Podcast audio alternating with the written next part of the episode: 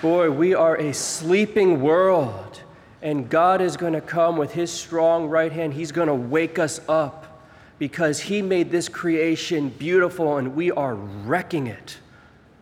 We are rebelling against God. And the arch enemy behind it all is Satan. I'm saying it loud and clear. He exists and he's a person.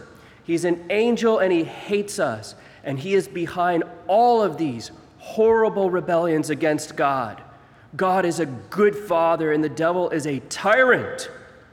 God is the creator, the devil is created. God is wise and the devil is not.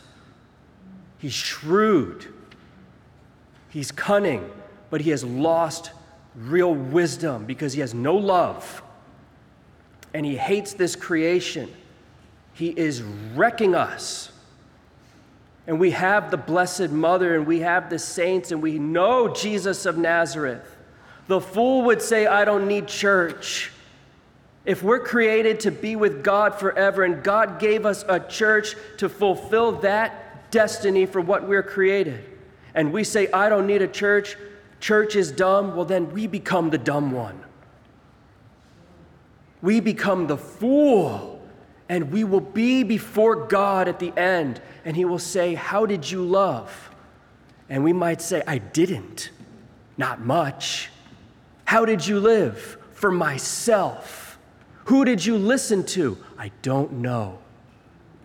I don't know. Sometimes maybe myself, sometimes maybe the culture, sometimes maybe a leader of a nation, sometimes maybe God, sometimes maybe my parents, sometimes maybe the priest. Maybe I don't know who I listen to. And God will say, You also sometimes listen to the tyrant, the cunning serpent who deceived your first parents in the garden and brought hate into this world and disease. He forced nobody, but boy, was he good at tricking your parents. And they had no wound, they were perfect. He's very good at tricking people, of deceiving. God made us male and female. There's no changing that. There's no transgenderism. God made marriage between one man and one woman until death. There's no homosexual marriage. It is a rebellion in the face of our Father who created us. It is sinful. God loves every person.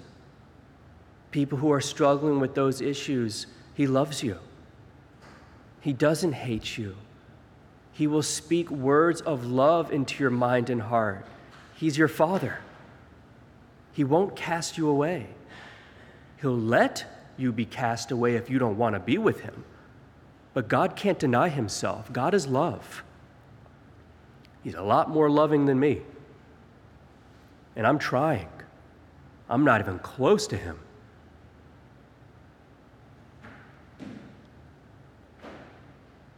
these pride movements, communist agendas. This is not God. This is not love. This is not truth. This is not freedom. Freedom is to live in the love of God. Freedom is to live in the house of our Father who created us who heals our wounds, who bandages us, who forgives us, who speaks words of pardon into our spirit, who raises us up from the dust, will raise us up at the end of time in our bodies to be resurrected in His Son, who created us for Himself. God created us to be married to Him in spirit not an earthly marriage. That's a, an image of what's coming, a preparation of a covenantal relationship with God. of faithfulness, of fidelity, of self giving, of sacrifice. It's a preparation and a witness to the world of the way God wants to be in relationship with us. Different, yes. It's not an earthly marriage with God, but it's deeper than an earthly marriage. Way deeper. The human hearts are longing for this. And in a wounded world, it's going astray and trying to find a fulfillment in some way because a heart needs to be fulfilled. God is not afraid of this world. God is allowing these things. Nobody is forcing God. Nobody has his hands tied down. God is not weak. But we have to help people walk in the truth in freedom. And we have to do it in a loving way and be willing to walk with them. It's very easy to say, You're wrong, and then to leave them alone. It's much more difficult to be like the Master Jesus and to say, That's not correct, that's wrong, but I'm going to walk with you now. That's love. To shoulder a burden with somebody, to help them understand, to show compassion, which literally means to suffer with, but to hold up a sign and to leave it at that. Where is people going to go? Who are they going to turn to when they have a question?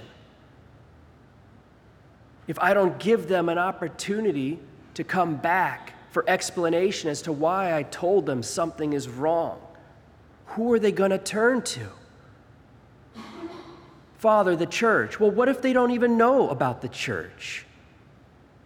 What if they see 30,000 different denominations of Christians? Which one's the right one? Is the Catholic Church true? What about the Jewish faith?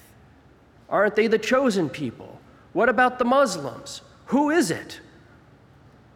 If I don't walk with them day in and day out the way Jesus walked with people, who are they going to turn to? The news? Sometimes the news says something true, sometimes the news says something false. Which one's right? But we know that the Catholic Church has the fullness of the truth. It just is what it is. It's the bride of Christ, it's his spouse. Would he not defend her? If he died for her. We can't fight against the church. We're fighting against ourselves because we're the bride. We're the church. God's much more concerned about you and me than he is about St. Peter's Basilica. Stones can be put back together, but if a soul is lost forever, it's over. And you can rebuild St. Peter's Basilica 100,000 times. You can make it bigger and more beautiful aesthetically, but if a soul is lost, it's over. There's no rebuilding that person, they're gone.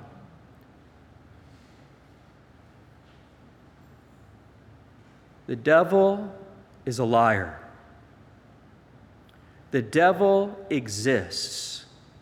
The devil hates God. The devil hates the Catholic Church. The devil hates the priesthood. The devil hates the lay faithful. The devil hates the unborn. God loves us. God loves the church. God loves the priesthood.